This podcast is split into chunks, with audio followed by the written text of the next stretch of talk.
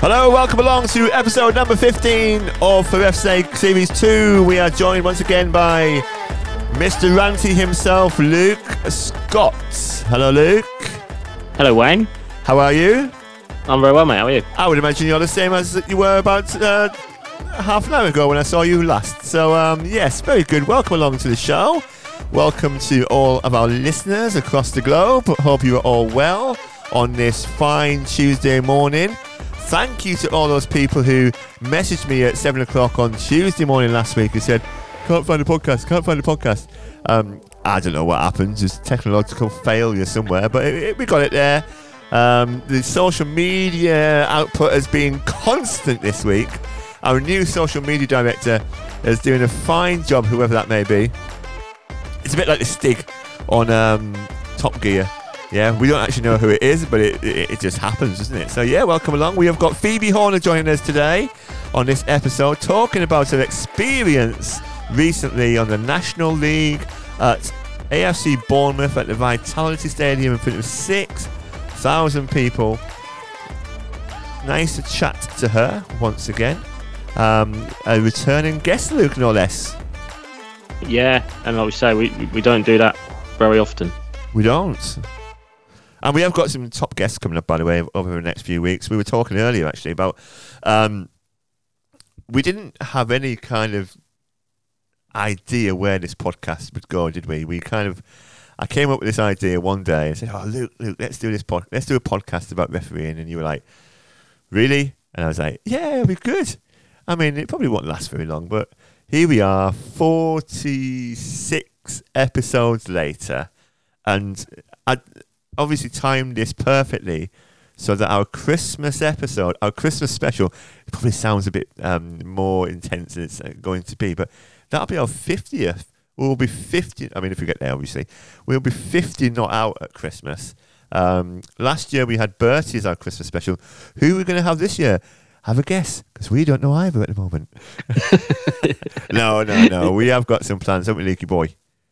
Well, we have got some plans, yes. Uh, some really good guests lined up for the next few weeks. So hopefully we do make it to that 50 landmark because that will mean we've we've covered off some big names. We have, and also generally, um, the referees don't let us down. So when they do say they're going to come on, they do tend to turn up. So that's lovely. So um, busy week in football for you, Luke. Apart from um, uh, administering the social media from a distance. Oh right, yeah. Uh, apart from that, yeah, no, it has been, mate. Yeah, um, yeah, we've had uh, another trip to Wembley to contend with, and um, and all sorts going on. Yeah, to contend with. Did you look at the um, the link I sent you about the padded seat? I sent you a link about the padded seat. Did you watch it? Uh I forgot to watch it. You are something else. So padded seat was out there, um, and they went to Wembley. But they weren't what, in, the royal box. No, no, no, no, no, no, no. They weren't in the royal uh, box, mate. They were in the in the cheap seats. Obviously, the royal box was taken by uh, the, the other people. I was going to say something really derogatory there, but I'm not going to because I'll just feed people when it people just feed off that negativity. But we're a positive yeah. podcast. We're a clean, we are positive podcast. That's our strap line: clean and positive. I didn't know that, but I like it. Um, so you didn't do that, okay? But you went to Wembley, um, and then you went to um, oh, so you went to Wembley for the County FA um, Achievement Award thing, yeah? Yeah, recognition awards. Yeah, yeah. So we were nominated in the women's and girls category uh, for some of the work we've done with girl guiding in Northamptonshire to get more girls playing football. So I'm assuming just the women's and girls officer went to that to that um, party. No, uh, it no, it wasn't a party. It was an award ceremony. Um, mm. And no, we we wanted to make sure that we supported her in good numbers. Did the women's and girls officer actually go to it? Yeah. Ah, good. I was just checking. That's all right. You don't have to sound so um, you know, so shocked. Um, yeah, so we've got some some top guests coming up. Um, we had some really good feedback as well from last week's episode, didn't we? Yeah, it was interesting, wasn't it? It was interesting, uh, and the more you think about it and I listen back to it, the more kind of questions that come into your mind about things. So, two points just to um, reflect on from last week. And one of the points that you made was really, really interesting, actually, which is, you know, makes a change. Um, it was about competition. So, we're in this situation, aren't we, as referees, where your best. You could be in competition with one of your best mates for that position on the next level, but it's like a competition, but not a competition because you really, most people anyway, want to see that other person do well, which is an interesting point from a psychological point of view because ultimately, as we've said before, there's not enough spaces for everybody to get to, to, to the next level, and you want to be that person. But if it is somebody else, then you know, well done to them. Yeah, I think that's it, and it can be it can be tricky, can't it? I think you know, so, like you say, from a mindset point of view, but I think you know, I think most people most people want to support their mates, don't they? And um, if it was a if it was a case of you not getting it, then you'd want your mate to get it over over somebody else um, in the country. So, yeah, I, I, think we're quite lucky with that in Northamptonshire. I think you know we, we've always had quite a, a tight knit group, particularly those of us operating at the same level, um, and you know we share share thoughts on observers on you know what what they what they might like what they might not like in order to help that person on on match day. So um, yeah i think we're quite fortunate in that sense but i i know of numerous examples where things have uh, got toxic between certain individuals because of that exact situation. And then good points. The second point i was going to make was about um, the thing that you said about the end of the game last week where you had a manager come across and he was talking about a red card, I believe, and um, what he felt should have been a red card. And it's that kind of, I, I mentioned the word kind of, um, you know, the, the, mentality of being in a group. Referees, are, they, they're always kind of, they want to, they're always on the end of the negative feedback, aren't they? No one's really coming across going, oh, yeah, you were brilliant today. Um, so it, it, was interesting to listen back to it and think, yeah, actually, um, referees are always on the back foot um, in terms of they can't go. I mean, they can't really. I know we joke about you being ranty and what have you, but you can't go on the offensive because you're seen to be having to uphold this um, this position. Um, in the football, I guess, the football society, um, where you can't go, well, actually, why didn't your striker do this? Or why did you make that decision to make that substitute? Because you know, they're, they're always questioning your decisions, but never are you, you know, uh, enabled to go and question their decisions, which is a point that you made as well about um, they're often coming at you from a point of um, a decision that they feel aggrieved by, but not from a point of law as such. Yeah, I think that's frustration. Is is as we've talked about most most contentious decisions are subjective, so it's a matter of opinion, and you know the, the frustration there is somebody's coming over to tell you you've got something wrong based on a subjective decision and they're saying it with such confidence that you're definitely wrong then but but you're making a decision because you're confident of what you've seen and and you've and how you've interpreted that situation. So what makes their opinion more important than your opinion? Well it doesn't. But and and that's the frustration. It's never or very rarely is it a conversation about what have you seen and why have you given that? It's a conversation of you've you've given that and it's wrong and here's why it's wrong. Yeah. and then an, a complete unwillingness to to listen or even try and understand the thought process or decision making process that went into it. Yeah and, and we talked about this earlier. So um, there was a game i refereed a game this morning and the chances are um, there was a decision in the last minute where it could have been a penalty and uh, and I, and I didn't give a penalty. And, and, in retrospect, it probably was. And you know, hold your hands up, don't you? It, it is what it is. But I mean, to be fair to the manager of the team, he didn't come across ranting and raving. Didn't even mention it, to be honest. But if he had, and I'd said to him, well, actually, your striker went round the goalkeeper and missed an open goal. So is are we both at fault? We wouldn't say that because that's then we would be seen as, oh, why are you saying why are you saying that to us? Why are you doing that? Why why are you being like that? Is that a fair reflection? Yeah, Oh yeah, absolutely, yeah. And you know, anytime anytime you try and say anything with an element of confidence um, or dare I say authority, uh, you, you get the you get the the token strap line. Oh, you're arrogant. Well, no, I'm, not arrogant. I'm just confident in what I've seen, and I know what I've seen is right. You don't like it, that's fine. But that doesn't mean I'm arrogant. That that that just means I'm confident. And you want you, the, the the silly thing is they would want a confident referee because why wouldn't they want a confident referee? If you don't have a confident referee, then chances are the other team's going to be able to bully that referee into decisions and, and things like that. So, um, yeah, uh, you're right. You just you, you can't win. basically is is is where we're going with this conversation. I think. Well, we we do try and win, but obviously we're. Uh, not having a great deal of success at the moment in terms of. but stuff. what I would say, just to put a bit of positivity on it, it's not always like that. You know, I, I um I sent a player off in the 18th minute uh, yesterday for for an act of violent conduct. Um, team team manager came over to me at half time and um, and and just and the team that I'd sent off and said I thought you got it I thought you got it right. I, I don't want you to I, I don't want you to be um, worrying about us. I think you've got that decision right. And you know uh, I thought you had a good half. And same at the end of the game as well. We came over and said yeah, I thought you had a really good game. Um, best set of officials we've had blah blah blah all that kind of stuff. So there, there is there he had a real opportunity there to, to say that I've ruined that game for him, sent a player off in the 18th minute, blah blah blah, and that that narrative is kind of one that we would automatically expect them to take and kind of prepare ourselves for as he's walking over at half time, but it was completely the opposite, and that was really refreshing, I have to say. And seamless link here because that brings us on to um, the club mark situation. So I was saying to you uh, one night this week, I must have been bored or something. I was looking at club marks and when I was ref- refereeing at level three and uh, thinking, well, I remember that game. Um, I'm surprised by those marks and stuff. And I put something on our Instagram story this week where I went to watch a referee on Monday night. Um, I won't mention the game. Don't I don't know if I will or not. I might mention the team in a second, but um, it might slip out. Who knows? But I, went, I mean, it, it, it's it's quite easy to work out. It was in a county cup, um, an under 18s game. I went to watch the referee from an observation point of view. I thought the referee did really well. We had two county FA counterparts on uh, assisting. Very brave call from Joe England to go short sleeve um, with mm. about minus two. Um, in the middle of Moulton. I think he um, regretted that. Yeah.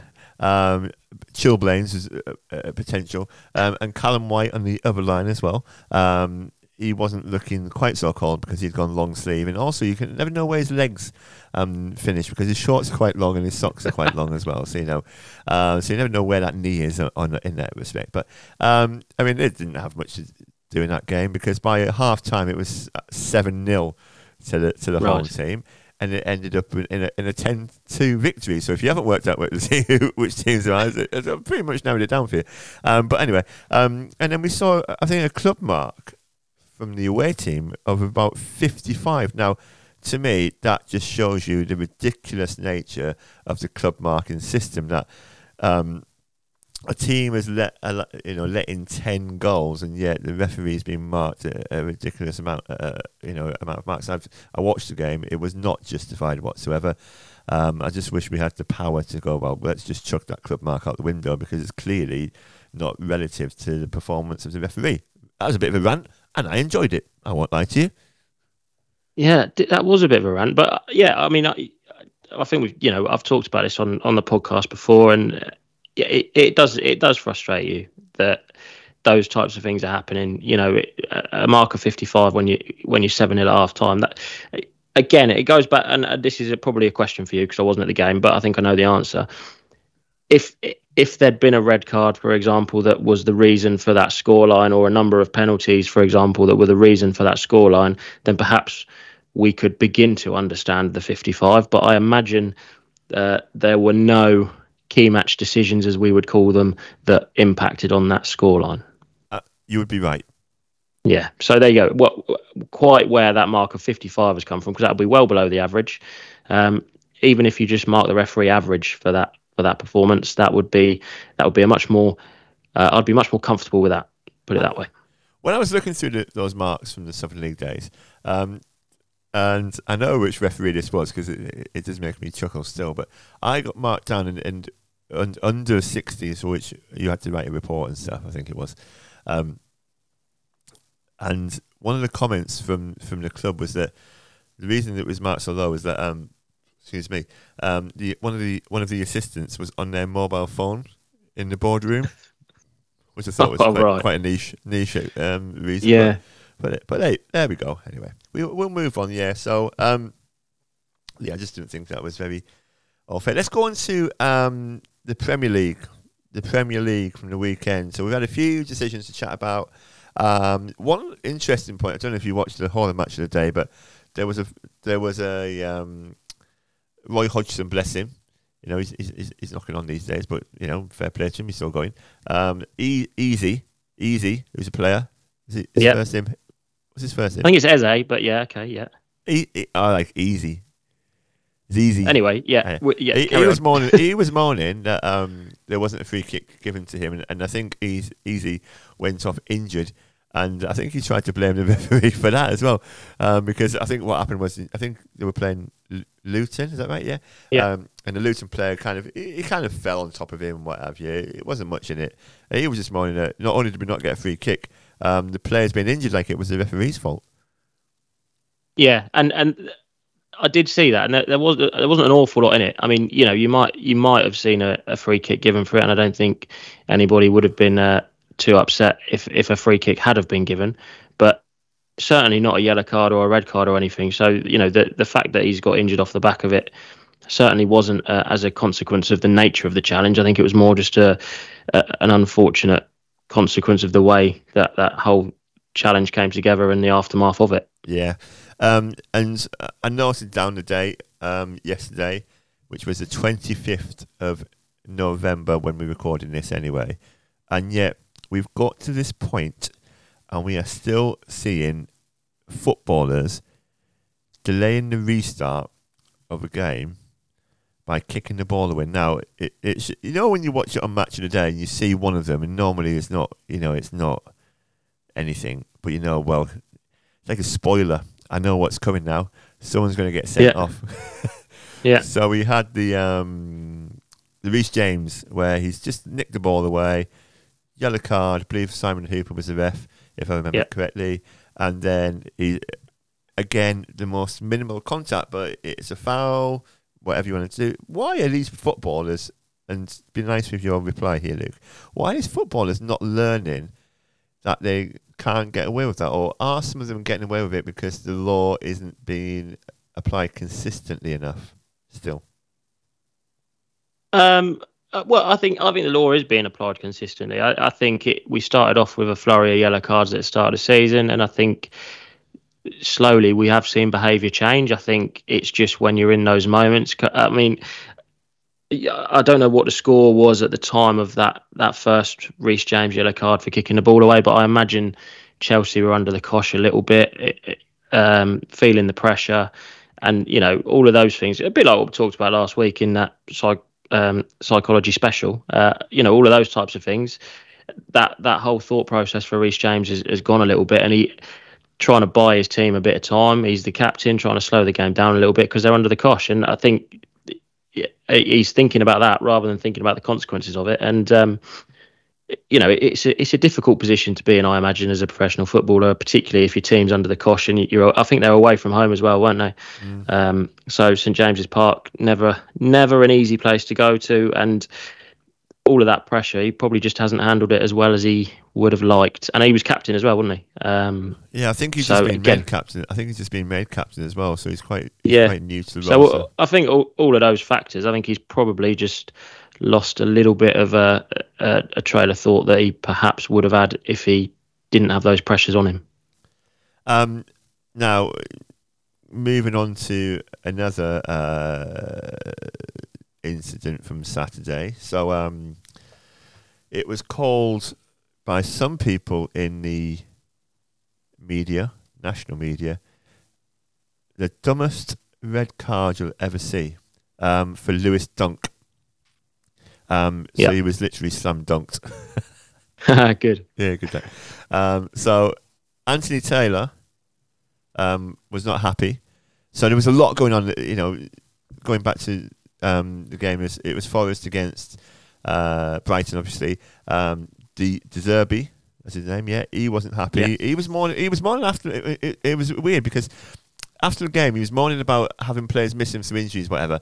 But yeah, his players just got sent off for some absolutely stupid. So um, he was he was booked twice for arguing over a penalty decision. So he hasn't learnt from the first incident, which I guess uh, you know with, with and stuff, um, it might have helped him cool off a little bit. But in this respect, it didn't because he got two yellow cards for the same incident. Did you see it?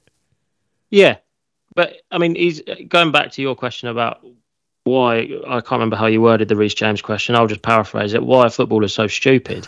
yeah. um, uh, he's he's arguing about a decision that's that's been checked by VAR, and Anthony Taylor's had the had the privilege of watching it back. Right, so he he, he Lewis Lewis Dunk's only seen that once. So we, again, we go back to our conversation earlier about um, the the confidence of which these managers and players come over and say, no, no, I've seen this, so this is the right decision. Anthony Taylor's literally watched it back about three or four times. He knows he knows what he's seen. He knows what he's got to give, and he knows exactly the reasons why. And what Lewis Dunk's probably telling him doesn't resemble what the footage shows. So uh, I just, yeah, obviously we don't know what's been said. I think it'll be really interesting if on that match officials mic'd up program that the PGMO have been doing with Howard Webb and Michael Owen, if we get to hear that that conversation. I don't think we will because it probably involves lots of swear words. Um, but yeah, you're right. Didn't learn from his didn't learn from his first yellow card. Carried on because that's the the self entitlement of footballers nowadays, and, um, and, and deservedly got himself a, a, second yellow card. And and you know, deserve uh, De not one that um, minces his words when it comes to referees. He came out last week and said he doesn't like 80% of England's referees. So I think if he if he felt if he felt he had a leg to stand on in terms of an argument, he would have made it in his post-match interview. And he didn't really reference it, did he? Like you say, he just said, "I've got players missing and I've had a red card," um, you know, on his list of excuses. So I think even even he has to agree that Lewis Dunk is just a bit silly. Yeah, I mean, there's, there's been some conjecture on on from what I've seen on um, on the internet about whether the second one was a second yellow or was a straight red for, for what he was said. I don't know if that's you know what the, what the outcome of that is at the moment, but um, you know this this guy's 32. Looking on here, he's been at Brighton for 13 years. Um, he knows what's happening in the game, and, and fair play to Anthony Taylor, you know, because a lot of referees might have just walked away and ignored it and what have you. But no, he, you know, he, has gone out there and he's and he's been strong. Um, I didn't really like Steve Cooper's um, comments after the game. I mean, this is a guy as well whose dad was a Premier League referee, or he was he, yeah. was, he was, a top level referee, whatever it was in those days. Um, but you know, he, I just felt he was a bit smarmy as the way he came across. he was saying things like, "Oh, this is meant to be our top referee, or in the top three, almost like questioning his position to to fit his own narrative. Um, and probably, you know, as most managers do, to be fair, Luke, is to deflect from his own performance. Yeah, I, I, I, didn't get it. I think you know he's had a he's he's been fortunate to have a penalty awarded in his favour. I mean, look, we've seen a couple of them. It's a set piece. It's all the jostling, holding, pushing, pulling. That it, it didn't seem anything particularly above and beyond, but there is contact there. And as we've said previously, if you're a defender and you do that, you kind of give the referee a decision to make. And Anthony, Anthony Taylor's made that decision, and VAR is never going to overturn it. So he's, he's been fortunate in that sense. And then he goes and moans about Anthony Taylor not seeing an incident that he's not looking at. You know, the cross has come. It's a it's a long ball from sort of the halfway line. Anthony's looking in that direction. The ball comes in. He's got to readjust his body position, turn his head, for, uh, and by the time he's done that, there's a player on the floor. He doesn't know what's caused it. He's looking for a bit of assistance from his um, from his assistant referee. That you, you clearly see them have that conversation over the comms kit. Um, and and obviously his assistant didn't have enough information to for them both to be confident enough to give a penalty. Um, so quite rightly they've not given it. They're not sure, but then VAR has come in and given it, and it yeah it was the right decision. Um, so I, I don't really understand what his problem was with that whole process. Anthony Taylor hasn't seen it. I, am I'm, I'm obviously I can't say that uh, is a guaranteed fact, but I, I, I, strongly believe that will be if again if we get to hear the um, hear the, the communications between the officials on that incident. I, I think that will be the case. Anthony Taylor has seen that either the very end of it, so not seeing what's caused, like the very start, what's caused it, or, or, he's he's just not seen it at all, and he's just turned around to see a player on the floor. So how can you make a decision? He can't. Um, so yeah, I, I, yeah, I think very much a deflection tactic from um, Mr. Cooper there, unfortunately. Thank you. Um, that's one run each, pretty much. Um, thank you for that. And I think the final one we'll talk about with the Premier League. I know there was the, the Man United penalty and what have you, but um, people are going to say, yeah, well, and you kind of mentioned it about consistency between games. I don't think you're going to get that consistency between games. This is Premier League football, for goodness sake. Um, so the, the Akanji, um, is it Akanji, yeah? Um, the Man City Liverpool disallowed yeah. goal. Yeah. What were your thoughts on that one? Because. Uh, you know, we're going to go back to we had a little chat, didn't we, a few weeks ago about the um, the Anthony Gordon goal, I believe it was for Newcastle, the one 0 win. Um, for Newcastle over Arsenal, as much as it pains me to say, but what what do you think of that of that one? Uh, look, I think it was soft. Um, I, I, yeah, I, I think the one positive from that, um, as as I was saying to you earlier, is is that what it does show is that the on-field decision carries the weight, and I think that's important. Um, and it, particularly in this time where people seem to not trust VAR or the process behind it. I think it's important that the on-field decision carries the weight, and that's what's happened in this case. I, I don't think it's a foul, um, but Chris Kavanagh, Chris has given it. He's seen enough for it to be a foul. Um, there is contact, so VAR is not going to overturn it. Was there enough contact for it to be a foul? Not for me. Um, and again, if you compare it to the Anthony Gordon goal where we were talking about was it or was it not a push on I think it was Gabriel right on that um, on the goal line after that that whole controversial incident. Um, I think you know we we we me and you certainly agreed that that wasn't a push in in the Arsenal game. Um, it, that you know that caused a bit of controversy uh, across the country, and different people, different pundits thought different things.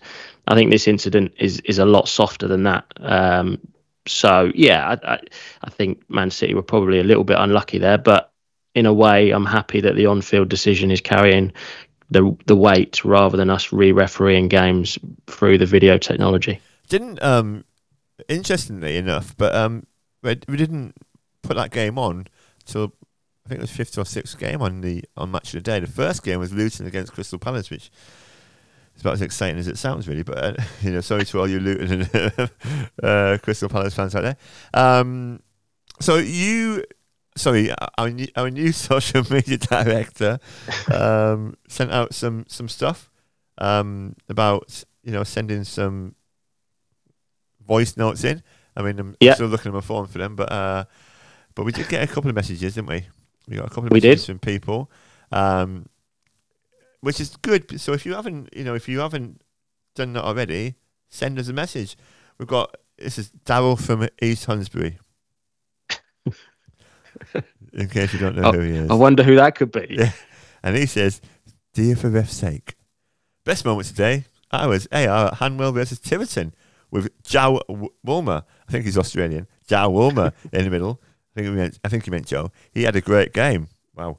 Um, maybe he didn't mean Joe. Um, I won't be army if I asked if I wanted to borrow her glasses after Tiverton's centre forward fell over after leaning into the defender and she and her mates thought it was a foul. I didn't respond. Five minutes later, subs board goes up, showing 16 is coming on for 11. She's confused, as she can't understand why 6 is coming on, as 6 is already on. This goes on for some time, and she still remains confused. Eventually, she realizes it's number 26. So I turned around and said, I won't be borrowing your glasses if that's okay with you. it's a good story, that one, isn't it? Yeah, good. Um, and also, he said, Can Rantman explain why um, Steve Cooper had to com- complain about Anthony Taylor, one of the craziest morons I've ever heard, and uh, we've just covered that one off. So, thank you, Daryl from East Hunsbury, for your input. Yes, thank you. Um, and secondly, we've got Richard, Richard Daly. Um, and I'll paraphrase what what's written because there's a little bit of foul language in, and we're uh, a clean podcast. He says, We are, yeah. You asked about how, how our games go. One bad. Had a coach, team losing heavily, who complained at me for asking him to wipe and put a plaster on a blood injury to his player's knee. Replies were, There's nothing. This is me pretending to be the coach. There's nothing there, mate. This ain't rugby, mate. Um, he eventually subbed him instead. Um, uh, but on the positive side, he said he covered 4.46 miles as an assistant referee. Um, it That's is a bit a weird. Shift, isn't it? Yeah, it is a good shift, but it's a bit weird, isn't it? Uh, you know, you've got these rugby players who are just running around like almost like it, there could be an extra in an episode of Casualty. Yeah. And we see a little bit of blood. Whoa, whoa, whoa, whoa, whoa. Ooh, can't do that, mate. Stop, stop right there. Yeah. Call the ambulance. Quick, 999. Can we get this man a, this man a uh, Yeah. some medical assistance? We we have we have a whole blood injury protocol that we have to follow. You know that the player can't enter until we've rechecked the equipment and all of that. And you have got rugby players, yeah, like you say, it's it that it's nonsense, isn't it? It is nonsense. Um, and the final point is um, I'm going to finish our first part on um, positivity Good. because uh, today I um, this afternoon, in fact, or Sunday afternoon, if you're listening to this, whenever um, I refereed um, GLK United versus Owen Chenix under game. 15s NTFA Cup. Um, what an enjoyable experience that was. No cautions. Good, Good. full blooded game. Um, I don't want to mention uh, I played three advantages that led to goals, but I, I just have. Oops. Um, and also a, an advantage that led to an equalising goal in the 80th minute, which incidentally is the last minute of the game um, under 15s. Just a little bit of knowledge for you. Um, Good. and then the team that conceded in the last minute, um, they subsequently lost out on penalties, and it, it was a tough pill to take for them. I'm sure it was um, to get through to, to the next round, which I believe is the quarterfinals. And I should know this because I am the secretary of the competition as well. um, but I mean, I felt I should, you know, go over to the team and, and, just have a quick chat with them. Um, parents, fantastic. Players' attitudes, fantastic. Coach is fantastic. Absolutely no issues. Um, and I went over to them and said, lads, there's a lot of negativity around youth football at the moment about participant behaviour and you know and stuff like that. But I said you should be proud of yourselves today because I thought you were brilliant to work with and um, you know you've played really well and it's just you know it's a lottery, the penalty shootout, and you know keep your heads up and have the you know a, a good rest of the season. And then um, one of the players went, "Oh, you told me there was only a minute left, and I felt like you played more than a minute." Before they scored the equaliser, and I said, "Well, actually, it wasn't true because there was a substitute, and um, there was this and that." And he went, "Oh yeah, fair enough." And one of the, the coaches went, "Yeah, leave the referee alone. He's definitely the best referee we've had this season by a mile." And um, funnily enough, who was the referee last week? Chris Rowland. Evening, Chris. Uh, I'll see you later, everybody, and uh, we'll have a, have a little look at the um, club match later, which is probably your 70 from both teams. But you know, I'll, I'll take it just to be told I was better than Chris Rowland. You can give me zero, mate, and that'll make me happy. Yeah. Well, yeah. I suppose it depends. Um, depends what your aspirations are, mate. If it's just to be better than Chris Rowland, then you've completed it. uh, what you're trying to say there is I've got a low low threshold of, of ambition. I am not having my words twisted. I think Chris is a very good referee. um, oh, final final point. I'm going to mention this a lot over over the coming weeks. Um, so one of our regular listeners, one of the people who did message me at half past seven last last week to say where's the podcast, Aaron Lloyd. We know Lloydie. He's a great Yeah. guy. I watched the boxing last night. That was brutal, by the way. Um, Cameron versus uh, Katie Taylor. Absolutely, you know, fair play to both of them. Um, is leading somewhere, Luke, by the way. Um, Aaron Lloyd has signed up to the UWCB, I think it's called, which is basically white collar boxing. I mean, he's he's far too handsome to be getting smashed in the face by somebody. Um, but you know, he's doing Is it. For, oh, hang on a minute! You won't slaughter Chris Rowland, but you'll slaughter Aaron Lloyd. Uh, yeah, because he's running my line next Saturday. So you're a bad. laugh, you are a very bad man. Um, so he's doing this, and he's doing it for the Northamptonshire Health Charity, which means yourself. We've done a lot of Good work man. for. Yeah. Um, So if there's anybody out there who can sponsor him um, or help out, please let us know. Um, we need some sponsor for his kit. And we're going to be selling some tickets as well through the For Ref's Sake uh, socials and through the Team Daisy socials as well and all that business. So he is willing to get his face smashed in for charity. Um, and he's a nice lad as well, even if you don't think so. No, I, I think he's a very nice lad. I just questioned the, the handsome comment. That was all. Okay, fair enough. So yeah, so join us for part two. Part two is coming up very shortly. We've got Phoebe Horner. She's going to be talking about her experiences uh, in a women's game, the women's pathway, how it differs to the male pathway, and uh, yeah, we're looking forward to speaking to her. Stay tuned for part number two.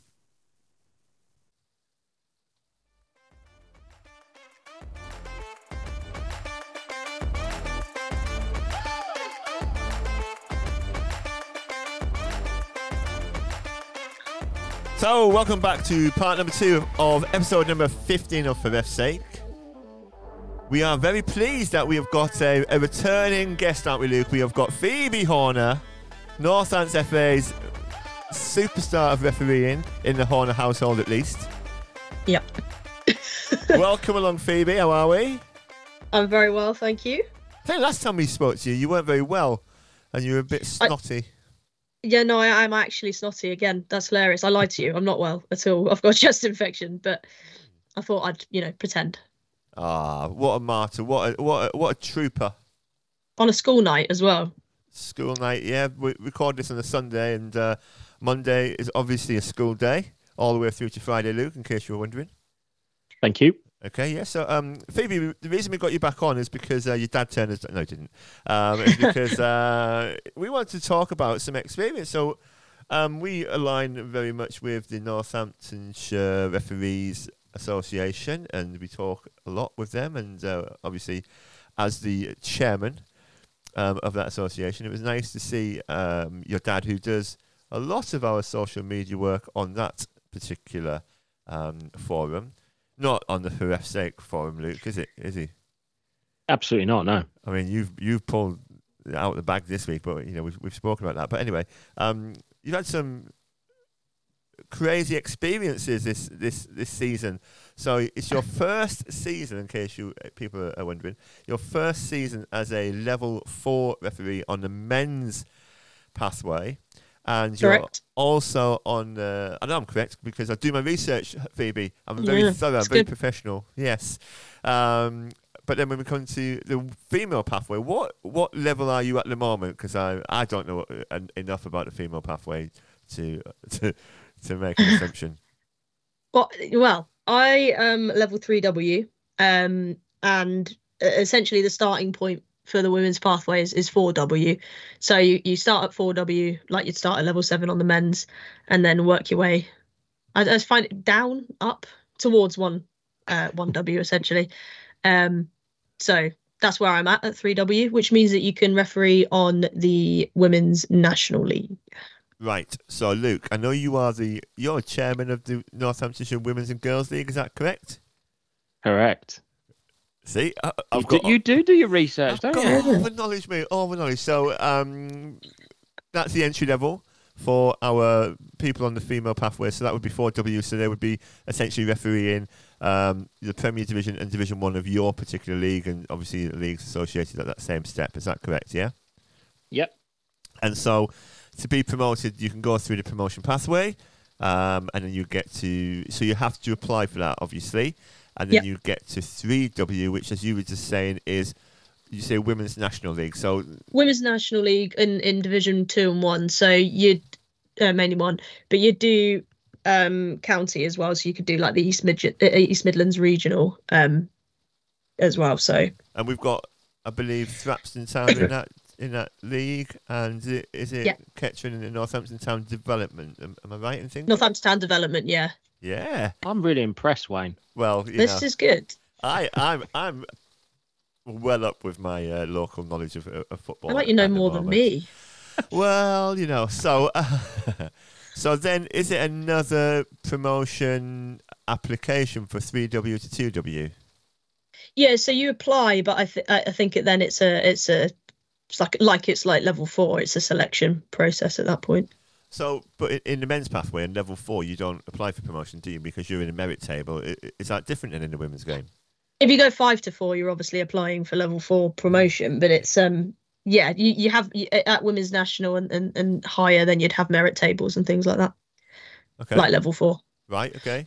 So, do you have to, or can you be an assistant as well? So, if you get promoted from 4W to 3W, do you then assist at a higher level automatically? Yeah, so I'll assist on um like national league prem games, so rugby borough ones like that, uh, essentially. But I'll ref on the Div one. So I like okay, okay, and then and if you're a promotion candidate for two W, I think sometimes they might put you on to uh, championship to see how you go. So. lovely. But this is i think I, i'm quite new to it as well really in the grand scheme of things uh, in terms of how long i've been refing actually in the women's pathway not as long as i have in the men's so I think we spoke about this last time. Where I don't know if the word it was. I don't know if the word reluctance was is Hmm. fair, um, but you didn't really go into the into the female pathway straight away, did you? No, I, I guess the main thing was that I didn't know a lot about it. I think at the time, um, and I think you know having dad refereeing in the men's pathway and sort of just having the opportunities in the men's pathway that was sort of what i gravitated to because i think it was it was easiest at the time i was at my refereeing. And i think what's great now is that there's so much more exposure and the pathways for the women's game that people can do it as easily as they can the men's game. And actually that's that's great because i don't it, you know i think it was you know previously maybe something that was harder to get into just because people didn't know about it as much Luke, do you find now that we've got um, a lot of referees coming through the female pathway? I, know um, we've spoken to Chris Rowland before about the struggle to um, appoint appoint so many referees for afternoons. Do you find that your games are pretty much covered? I know you don't have as many games as that league, but do you find that most of your games are covered by people who just want to referee in female football? And I'm not just talking about female referees here. I'm talking about male their male counterparts. Uh, I wouldn't. I wouldn't say coverage is coverage is easy. Uh, you know, the youth stuff, we've always struggled. The league has historically always struggled, and we, we still struggle at the minute. And it doesn't, in fairness to the clubs, it doesn't cause us too many issues because it's what they're used to. They're, they're not used to having appointed referees, particularly in the younger age group. So, whilst we're keen to change that at the minute, um, that's proving a challenge, and, and the clubs have been great with it because it, it's what they're what they've been experiencing previously anyway. So from the youth side, it's not too much of an issue. Um, Sunday afternoon stuff, the the adult ladies stuff. Again, um, Gary Gary Halliday does the appointments, does it does a great job, but it's a challenging job. You know that as we've talked about with Chris, the Sunday afternoon stuff is is where he struggles the most. And um, you know, I think I think Gary Gary has similar issues, but I think you're right in that actually there's there's a lot of people, both male and female, that are keen to go through the female pathway now, and and that probably has helped us a little bit because those those people are probably gravitating towards the women's and girls league more than perhaps Chris's youth stuff that he has on a on a Sunday afternoon. So I think it, it has certainly helped us a little bit in terms of coverage of those games. So um, the reason the reason I was thinking of, we had the NTFA this weekend. We had our second round of the Women's Cup, and all our games were covered. I know we had a couple called off for teams that had dropped out and what have you, but um, there wasn't any problem with coverage then. And, it, it, it's good to see these people coming through the, the female pathway. Um, and I know we've got some. I know when, since you were RDO, Luke, and then you moved on, and Ollie's obviously taken over that mantle, I guess. But um, we always struggled, didn't we, for numbers with female referees? But now we seem to and and, and I'm, I know what I'm saying. The quality we've got in the county in a minute, you know, picking you up here, Phoebe, but also with Sta- with Stacey as well. We've got two female referees who can be role models for female referees coming through.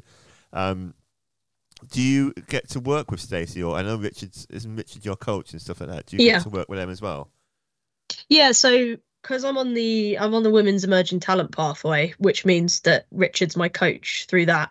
So um so obviously when we do like uh, and Stacey like heads up our region for that. Um so I get to speak to Stacey quite a lot in that in that uh, context, but I've not actually got to work with Stacey. I mean, she's up on the Super League on telly and stuff, so it's immense. But what what is that now? What uh, just for any, not for sorry, for, not for me personally, but for anybody who's new to refereeing or female listening to this podcast, what is the emerging talent path, and what what does that mean? So it's like a it's a national program that's um that's been set up for uh female referees basically to encourage uh uptake in the in the women's pathway and sort of helping push sort of new talent through um in in the women's pathway. So that's why we're getting like coaches and stuff and we've got um like a, a fitness program thing now that's been set up and, and things like that to help us with with fitness and nutrition and, and so it's sort of little bits and bobs like that. And then we have meetings that like you know run by Stacey where we'll do technical things and and fitness sessions. So you know it's it's like a a little group of well we're big because it's national but you know our little regional group um get together and do that sort of thing and and have that coaching specifically for the women's pathway which i think is really helpful. But what's your commitment to that then? So what what i mean by that is what do oh, yeah. you have to commit? How many hours is it? Is these? Uh, how often are these meetings? Do you have to after your games? You have to fill in forms or you know give feedback or self assessment stuff like that. Do you have to do that kind of thing? No, not so much like with the self assessment and stuff. I mean, I'll I'll message Richard if I've had a different difficult game and stuff. I think that's that's the whole coaching side of it. But meetings are, are, are roughly like once a month, um, and then there'll be a, a yearly national meeting, which we did. The fir- we did the first one um last well, say last season. It was it was this year, but last season, end of last season, which was really good. Which is where everyone came together from you know the national uh, ETPs. So that was that was wicked. So yeah, it's not like it's not massive in terms of time commitment, but because of all the extra stuff you're getting, like the coaching and the fitness stuff and and you know stuff like that, it it's sort of getting you ready for that more professional side of of the game. So does does that level of focus in terms of being focused on the the female pathway, the level of training and development that you're getting on that side, because there are differences in terms of style of football and and yeah. things like that uh, compared to the male pathway. Is there anything transferable that you're taking from those sessions into into your your level four UCL yeah. stuff? No, I mean it's it's massively transferable because like the fitness stuff is obviously transferable. Fitness is fitness, um, and then I think the coaching side of it. I mean, I know that you know Richard's when I when I speak to him, it's it's about men's games as well as women's games, um, because he's he's quite happy to help coach and he's come to watch um, a couple of men's games that I've refed actually.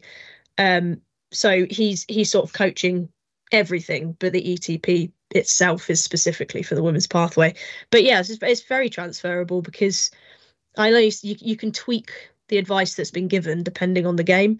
Um, but things like positioning and stuff like that, it's it's definitely transferable across across the two because the quality of football that we're seeing in the women's game is is increasing every day. So yeah, absolutely, and I think um, just I, the reason I kind of came onto that train of thought was because I obviously I work with Richard quite a lot. Um, yeah. it, not so much this season, but last season I worked with him a lot. last season he was uh, always out with you, wasn't he? yeah, he seems to have escaped me a little bit, but I've had him a few times.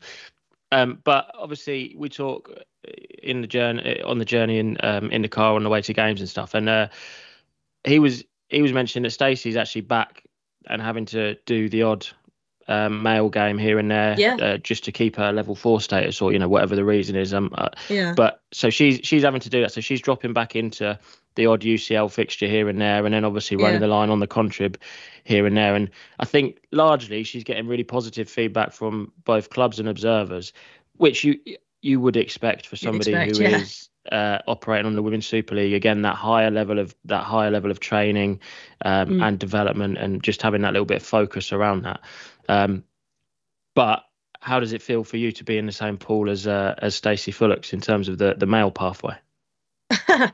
um, I mean, obviously, it ma- makes you feel quite good because uh, she's immense. Honestly, I, I, went to watch her. Me and Dad went to watch her ref at Bugbrooke actually uh, on a men's game, and it was she was just quality. Like just her movements, unreal. Like the fitness that you have to have to operate at that level, it's it's it's immense, and it sort of it does really go to show sort of the work that you do need to put in because you watch it and think that's like she's so fit and moves and just the way that she preempted like not preempted um like watched the game and you know judged what was going to happen it was yeah very very good so yeah no i mean she's obviously doing incredible and you know i think she was on tv today so yeah on bbc this yeah so yeah but i, I think that's a really important point because i think it's really yeah. easy for us as level fours and above uh, I, I even had it I think it was my game last week. Um, the the club said, "Oh yeah, we had this female referee last week, and she was one of the best that we've had all season." Um, or ever. I can't remember the words exactly, yeah. but um, it's, and it's very easy for us to look at that and go, oh, yeah, well, they just think that because they don't see many female referees, and then yeah, when yeah. when they do okay, it suddenly makes them look good. It's easy for us to have that mentality, but I think actually the level of the level, particularly if they are operating on Championship and and Super League on the on the female pathway side, the level uh, like you're talking about in terms of the, the amount of work those girls are putting in fitness wise, yeah. but also in terms of their own development and the, the the learning that they have to go through, whether it's in face to face meetings or online seminars and things like that, yeah. to get them to the level that's expected at those higher levels of the female game, it's going to make them better in the men's game and it's going to make yeah. them stand out. And I think it's brilliant. I think it proves that that the development work does work. Oh, definitely. Yeah. Yeah, a couple of points that I'm going to pick pick up there because it's important. Do you think? Um, because we were talking in our psychology, our psychology special last week. That's what we're calling it now. Um, and I mentioned this um, at the start as well, so I'm going to mention it again. about the psychology of competition. So Yeah. do you think that because I'm I'm assuming, and correct me if I'm wrong here, that there is a smaller pool of female referees going for those positions who want to get onto the championship and who want to get onto the Super League, and, and obviously there's, there's male counterparts as well, you know, as well. So do you think, um, you know, that competition because it's a smaller pool? Do you think that competition is higher, um, is tougher because you, it's like any pyramid, you know, when you're going from four to three, Yeah. it's a difficult jump, isn't it? Three to two, uh, two is a difficult jump. You because there's a smaller pool that, that there's there's more competition, so that's going to push you even harder? in a way yeah i think i think it's because there's less sort of levels to get through it's you're quicker into that level of competition if that makes sense. Whereas if you're starting from level 7 as the men's you're maybe not facing that level of competition until you really get to like 4 3 and then 2 whereas with the women's you're 4w and then as soon as you get to 3w that there's that level of competition straight away you know and you're finding that it's you know going to be difficult to get to that 2w position pretty much straight away. So it's that yeah that level of competition does make it trickier um and i think you know you're, you're jumping i think quite quick into higher levels of football um you know without more steps as you do have in the men's pathway because there's more leagues and more levels Yeah, Luke. Without trying to come across incredibly sexist here, um, I'm gonna I'm gonna direct this at you and and just hear me out here. Do you think, um, from your experience, do you think female referees um, take? I know this is a massive generalisation, but do you think they might ta- they take refereeing a bit more seriously? You know, you were talking about the um, the impact of diet and nutrition and training and stuff. Do you think that you know they're more disciplined than, their male counterparts in some respects? Um, I, I'll be honest. I don't. I don't think they do in terms of the the lower, the Mm. lower level and like uh, when I say lower level, I'm talking like the, the brand new referees that we recruit. Um, you know, we we've been relatively successful in recruiting more female referees recently. Um, and and you know the, the but in the in the same demographic of of the the male referees that we would recruit. So you know under eighteen, Yeah. that that type of age group and you know most of those still still play so that they are committed but they're committed to playing and and that's the biggest challenge for us is actually that you know they sit through the course but then getting them games to referee when they're not playing is is our biggest issue and getting them out on the field and um actually refereeing a game of football rather than playing a game of football is is the biggest challenge that we face because they're so committed to their teams and and what they do um when they're when they're playing so they are committed to football, which is great. Um, we just need to work on getting them committed to refereeing perhaps a little bit earlier because they are missing out on those early years of experience, like Phoebe's talked about, with such a condensed pathway. Um, that it can take if you don't have the right experience and uh, and skill set, it can take a bit longer to progress through that that condensed pathway. Okay. Um, am I right in thinking that so at National League is that the same? Is that the level of um, Northampton Town Women's? Is that the level? Yeah. that- right. So i- here's the next question. Leading into obviously the reason we got you back on is because we wanted to talk to you about your experience recently of of the National League game that you did. So you could Mm. be essentially, and I don't know if th- this is kind of, I don't think it's kind of relative to to. To Southern League and and Isthmian and what have you. So one week you could be refereeing in front of forty people, um, Yeah. and then you the following week you can be refereeing in front of six thousand people, right? That Yeah. that's the pathway that we're on. Do you think um, when you when, so when you got this p- appointment through? So it was. Yeah. Um, forgive my ignorance. I know it was Bournemouth, AFC Bournemouth. Who was the AFC team? Bournemouth. Who were the Uh, Portishead. Portishead. Um, great Yeah. band, by the way, for all you uh, 90s listeners out there. um, Portishead, isn't that, is that Bristol, yeah? Yeah. Yep. See?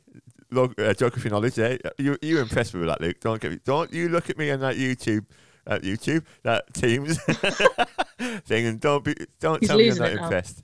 Right? I'm just saying the prep was going so well, but you couldn't even remember who the away team was. Anyway, Well, anyway. Um, uh, I forgot what I was going to say. Move so on. when the appointment came through, w- was that like a normal appointment for you? Were you thinking because that's quite a distance, isn't it, from Northampton to Bournemouth? It's a long old way. Yeah, no, they wouldn't normally send you that far. So um, when it came through, it was it was pretty clear that it was a it, they were sending me there for a particular reason, uh, which was the fact that it was being played at the Vitality. So um, that they sort of I think did that because it was more of like a special occasion uh, game rather than I mean it was still a league game, but it was a special occasion because I think it's it's AFC Bournemouth have recently um, like affiliated with the men's team. So uh, this was they were marketing it, you know, and it was their biggest crowd that they've had, um, you know, and they played it at the Vitality, which was immense. So yeah, it was. I think it was for that reason. You wouldn't normally get sent that far on a women's national league. You'd usually be fairly local. And when the appointment came through and you found out it, it, it was at Vitality, obviously you were Yeah. Um, you know, you were you were high fiving or low fiving your dad, whichever way you want to look at it. So it's a little, go, little little gag for you. Um, but you. did you prepare? did you prepare any differently for that game, or did you just like just another game? I want to really just focus on doing what I normally do, or did you did you change anything? Um, I mean, I spoke with Richard a lot about it because obviously he's he's got a lot of experience in the women's game and at that higher level. Um, and I, I was very aware, and I spoke to him about the fact that the the level of the football wasn't wasn't going to be any different to what I'd normally referee on the National League. They'd obviously probably up their game a bit more because there was a bigger crowd there because of the occasion.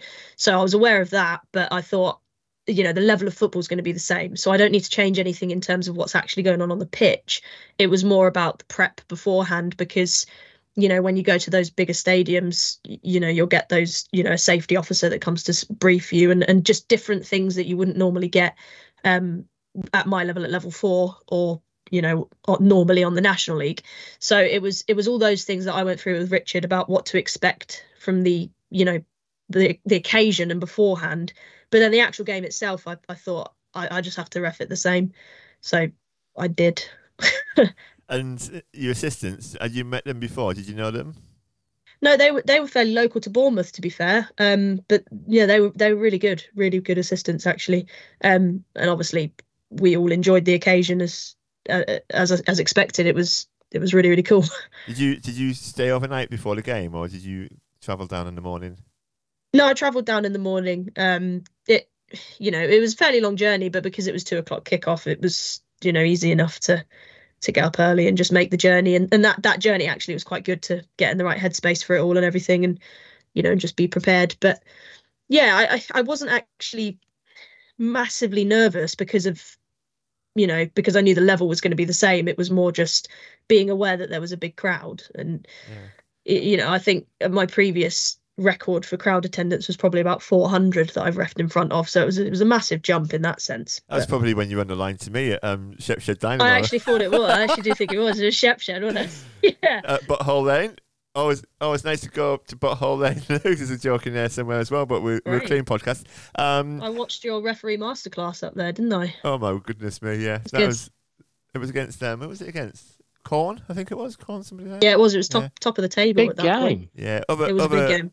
other meat-free uh, football clubs are available. um, so in terms of the game itself, so Yeah. the Bournemouth, the Vitality Stadium is quite a small stadium, isn't it? Yeah. Um, I was seeing a match today yesterday that Luton they only get they only get eleven thousand, and I don't think the Vitality is much bigger. Um, No. So when you come out the tunnel, Mm. was were the majority of the fans by the tunnel, and then you know as you come out, did you feel, Yeah. did you feel did you feel the old Yeah. oh my goodness me this is it Well, they had their announcer and everything, so that was, you know, they did the proper announcement. They had the the Bournemouth University cheerleading squad actually doing some cheerleading at the start, which was I was getting really distracted by and watching that instead of because uh, thinking about the fact we had to lay wreaths and do the minute silence because it was round remembrance. So, so there was actually quite a lot to think about beforehand, which I actually think helped me feel less nervous because it was more just process of okay, we're going to go out, we're going to do the handshakes, then we're going to do this, and it was just following that process. But yeah, they they'd filled up well they'd um, opened three stands. So they'd opened the two behind the goals and then the one behind the benches which is where the tunnel was obviously. So it was uh, that was all quite full.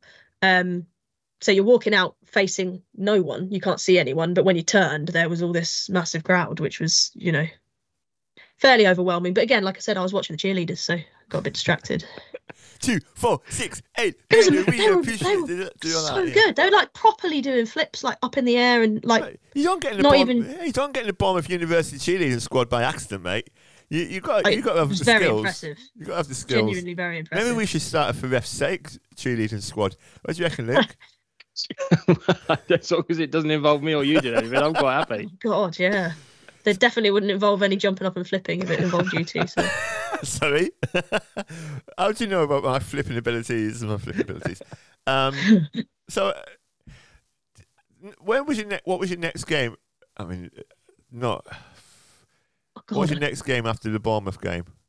I can't remember. She's you just know. gonna have to quickly check now. I'm just. che- I'm, I'm actually checking my calendar. Calendar. I mean, Um, well, well done to you for having a calendar. Me and Luke were just like, Oh, I've got mm. to have a calendar. It's got little football stickers on. it. I can show you because you're on the video, but oh, it's actually got little football stickers on it That's when impressive. footballer things are happening. That's it's like really proper neat. organised. that, it's so organised. I'd be a mess if I didn't have this. and that goes I- back to my point about females being more um, disciplined with football.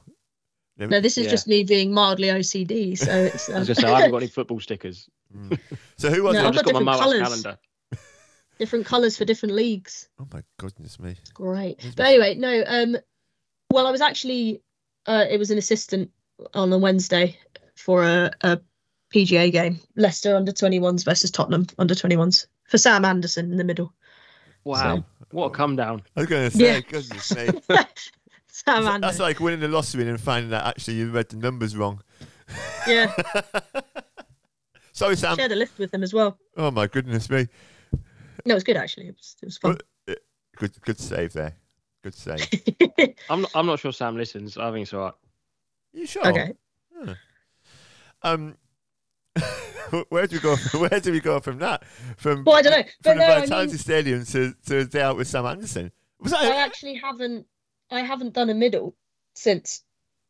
Actually, because I was meant to have a middle, uh, but it got called off for the weather. So I've I've only done line since Dear. since the Bournemouth game. So come on, let's go back to the to the um, case we spoke about. What's the big um, what's the big ambition? Are you um? Pardon? What's the big ambition? Are you are we looking at following in the footsteps of Stacey or um? Obviously, she's getting the big games. You said she was on TV earlier. Um, Yeah. is that what you want to be doing?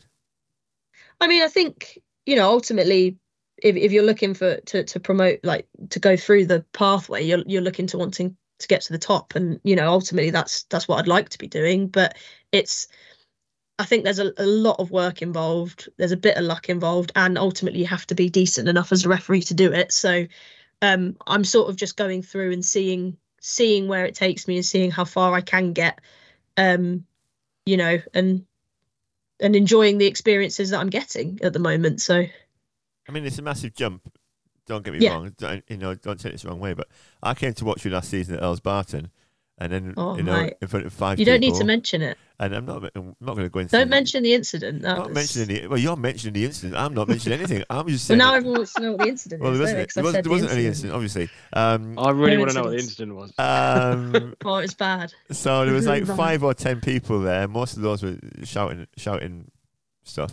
Um, to seven thousand people. You know, do you, were you talking about this last week, Luke? About um, with Bertie in the World Cup, where it, this this Yeah. adrenaline rush becomes a bit of a drug, doesn't it, in refereeing? Yeah. Um, is, is that has it fed your appetite? Say, we yeah, I want to be doing that every every week. Or you go, Oh, definitely. Yeah. I was absolutely buzzing coming off it because it was it was so cool. Like I think you get that buzz whenever you have like a, a slightly bigger crowd or a bigger event. It's like getting um cup finals and things. They're always that it's that occasion that you you really love to ref because it's really important. And yeah, I, I was buzzing after that that experience, and you know, and I felt really privileged and lucky to have been given that out of you know the pool of referees that that referee on the national league. And I thought, you know, take that feeling and that experience and and think that if that's what I want to be experiencing more and more, I need to do put in the fitness stuff, you know, work on my nutrition and not get KFC and you know things like that. Other chicken places are available. I They should are, note. yeah. or get yeah. Domino, get Domino's like Luke does every every Sunday. Sorry, Luke. Or Every other pizza. Sunday? Oh, sorry, is it Papa John's? Or is it Saturday? Oh, ju- no, I have pizza every Saturday after a game, but it's Yeah. just like frozen supermarket pizza. Ah, okay. It's healthier. Yeah, well, yeah, and I'm not made of money. anyway, uh, enough enough about my dietary requirements. Um, one final one from me. and that's just obviously you've got all of this going on from a from a female pathway perspective.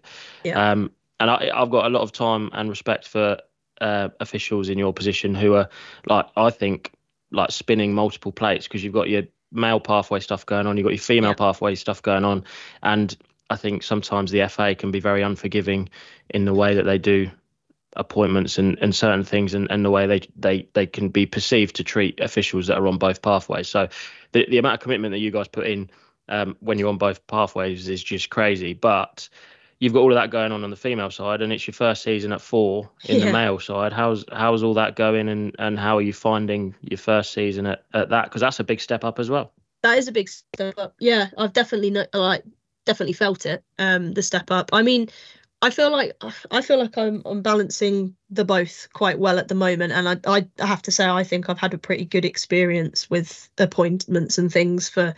You know, across both, I haven't felt too overwhelmed or anything like that yet.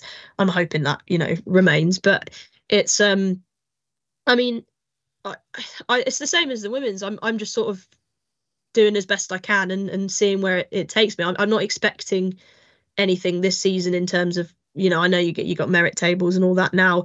I'm I'm trying not to look at those and, and care about them, but then you know Daryl's having a look and you, Yeah. oh I'm on this number. And then I'm thinking oh I'll check, but um yeah so I'm trying not to to to worry too much about it because I'm aware that it's my first season and it's you know it is that big step up and it's it's a different style of refing that you need to sort of take through and that professionalism level for sure. So i'm just sort of taking those experiences doing my best and then seeing see, i think all of it is just seeing where it takes me i think you know i'll i'll do what i need to do and try and do to to push myself there and then hopefully those opportunities and things you know present themselves for me to get there so I mean, this Yeah, question, we'll see. This, yeah, this question is. I don't know if it's going anywhere, but I'm going to ask Luke, and perhaps you can fill us in as well. So, um, in the olden days, so does Rebecca Welch? Does she still referee in, on the female pathway as well, or not? Yeah. Yeah. So in the olden days, when you were a level three, or when I was a level three, you used to get a rest day after a Saturday. That does that. But then, if if a female game came through, that kind of went out the window. Is that is that still the case? I, I think it depends what at- at level three we, we still get the rest days. I think if you're at level four you don't get your rest days. So the, the the guys like Richard, uh, Phoebe, obviously that they're Yeah. doing as as well. Yeah, I mean Richard Richard's a specialist assistant in the male pathway, but still Yeah. it's the same principle. They don't get they don't get the rest days. So like Rich could run a line for me on the Saturday and then and then be driving somewhere ridiculous on the Sunday to do um, a women's championship game. Yeah. Um, so yeah, the the rest day thing for level fours, I think rest days tend to. I think they start at level three. I don't think level fours get them. yeah we don't get rest days on the men's i think if you go up the levels in the women's you will get the rest days so i think if i think if richard had a championship line on you know anything like that on the sunday it would close the Right. saturday so i don't think he'd he'd have the both because i think that they, they do do the rest days for that but yeah this this level f- for me currently i don't get any rest days so i have to balance that and make sure That's I'm not big- overdoing it. yeah, it's a bi- I'm going to say, yeah, it's a big commitment, isn't it? It's a big commitment to, um, to to, to everything because obviously, um, believe it or not, I know you, you, you teachers don't work very very much nine till three most days. You know, twenty five weeks a year,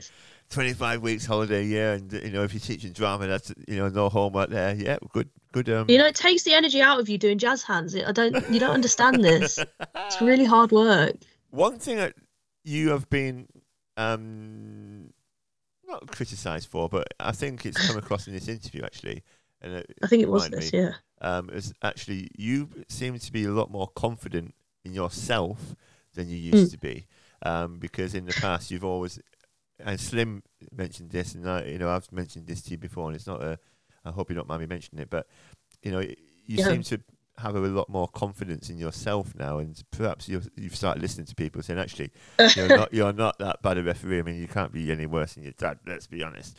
Um, but yeah, do you find that doing all this stuff with the um, with the program that you're on is that you think that's it, instills you from a psychological? I mean, we're big on psychology in this oh, podcast. you now. love the psychology. Do you think that's kind of been drummed into you that actually you've got to be more confident in yourself? yeah, no, I think it. I think it does. You know, I, I think it has the the ETP firstly getting onto that, and then you know being given the opportunities that have been given, like the Bournemouth game, you know that that's got to give you a little boost to go. Well, you know, I I, I must be doing okay for for someone to you know think that and, and put me on that. So, you know, and I'm I'm always very thankful for those opportunities, and I think I think I don't know. I don't know whether I am just getting more confident or or just being better at pretending to be more confident. Um, obviously, I think all referees have that in their head where you'll go over and over the mistakes and the things you've done wrong rather than the positives. Uh, but I think I'm definitely trying to do better at finding the positives as well as you know the things that I need to work on. So, um, yeah, I know. I'm, I'm. Thank you for noticing, but I don't know. No, I'm going all I'm going all shy again. Oh, don't do I that. don't know what to say. Ah, I don't know what to say. I'm a little embarrassed. right. So, um, thank you for joining us again, Phoebe. Um, okay. We don't invite many people back for a second time unless we're desperate. Uh, yeah, well, that- I was, going to say you must be desperate. No, no, no, no. It's good to talk to you, genuinely, because um, obviously that experience that we, we discussed at, at Bournemouth was, um, you know, a great experience for you, a great, um, you know, indictment of what the county are trying to do, um, and um, and succeeding by the looks of things, because we've we've got. Like like we said, two role models now in the county for female and male referees as well. We want to get through that pathway as well. It's fair to say. Um, so yeah, thanks for joining us, Luke. Any anything to say apart from do some Uh, more games for your for your league? well, yeah, that and uh, can can we share the photos from the Bournemouth game? um, yeah, I think so. I assume so. Who took? Was your dad at the, at the game? Incidentally, was it? Was No. It, uh, but, Well, No, you, know no, what, I'll, do you know what I'll do, Phoebe? I'll just take them off your Facebook holiday. page and I'll use them. yeah. Okay. And if anybody Uh, you know, my knocking, Facebook page is is private and only to family and friends, but that's fine. You can you can share it publicly. I mean, well, that's it's why I up want to to check. Well, I don't know. Am, am I allowed to? Are you? Well, I don't yeah, know. yeah, we'll, we'll do it. It'll be fun. Okay. Luke's, Okay. Luke's like well into social media at the moment. I think he's you know looking at an alternative career as a Twitter. Well, I was at, I was at Twitter a, a ref camp this weekend, and they were talking about like safe social media use and making sure you're not like, you know, posting stuff. And so I was like, yeah, well, you're a teacher mean, anyway. yeah. You should know this, Phoebe. You're a teacher. I mean, if you Well, I do know that, which is why I'm questioning yeah, whether it's. if you haven't got a pseudonym, like um, No, just to be Oh, clear, do, Phoebe, it's it's, a, it's a photo. It's a photo of you refereeing a game of football. And to be fair, I think it's on Getty Images, so you can find it there. So. oh, Yeah, hello. and Hang on, if they send me an invoice, I'll I'm going to delete it. I'll just pick that name up. I'm just going to pick that name up from. I'll be. I'll get it in a minute. Getty Images. Did you catch it? Did you catch it? It's even got ty on the end. Um, well, thanks, Phoebe, for uh, absolutely blasting Luke out of the water there with your uh, social media knowledge, and uh, we'll no doubt we will um, speak again soon. I mean, Luke, you did some magic with your um, podcast uh, editing last week. We might have to do some more this week as well. Shall I That's just give? I, I'll give the answer yes, and then you can edit that back in. yeah, Yeah. just say yes now. Yeah. Yes. thank, thank, thank you, Phoebe, and we'll speak again soon, no doubt. It's been a pleasure. No pleasure. worries. Been a pleasure. Look after It has yourself. been, thank get, you. Get that chest a bit better. Well, yeah. Thank you. Cough. Just cough for the Yeah. podcast. It, it Coughing sends the on cue. Listeners, sends the listeners through the roof, mate. All right, take care. I'm care. really holding it. I've See been holding it in. Bye.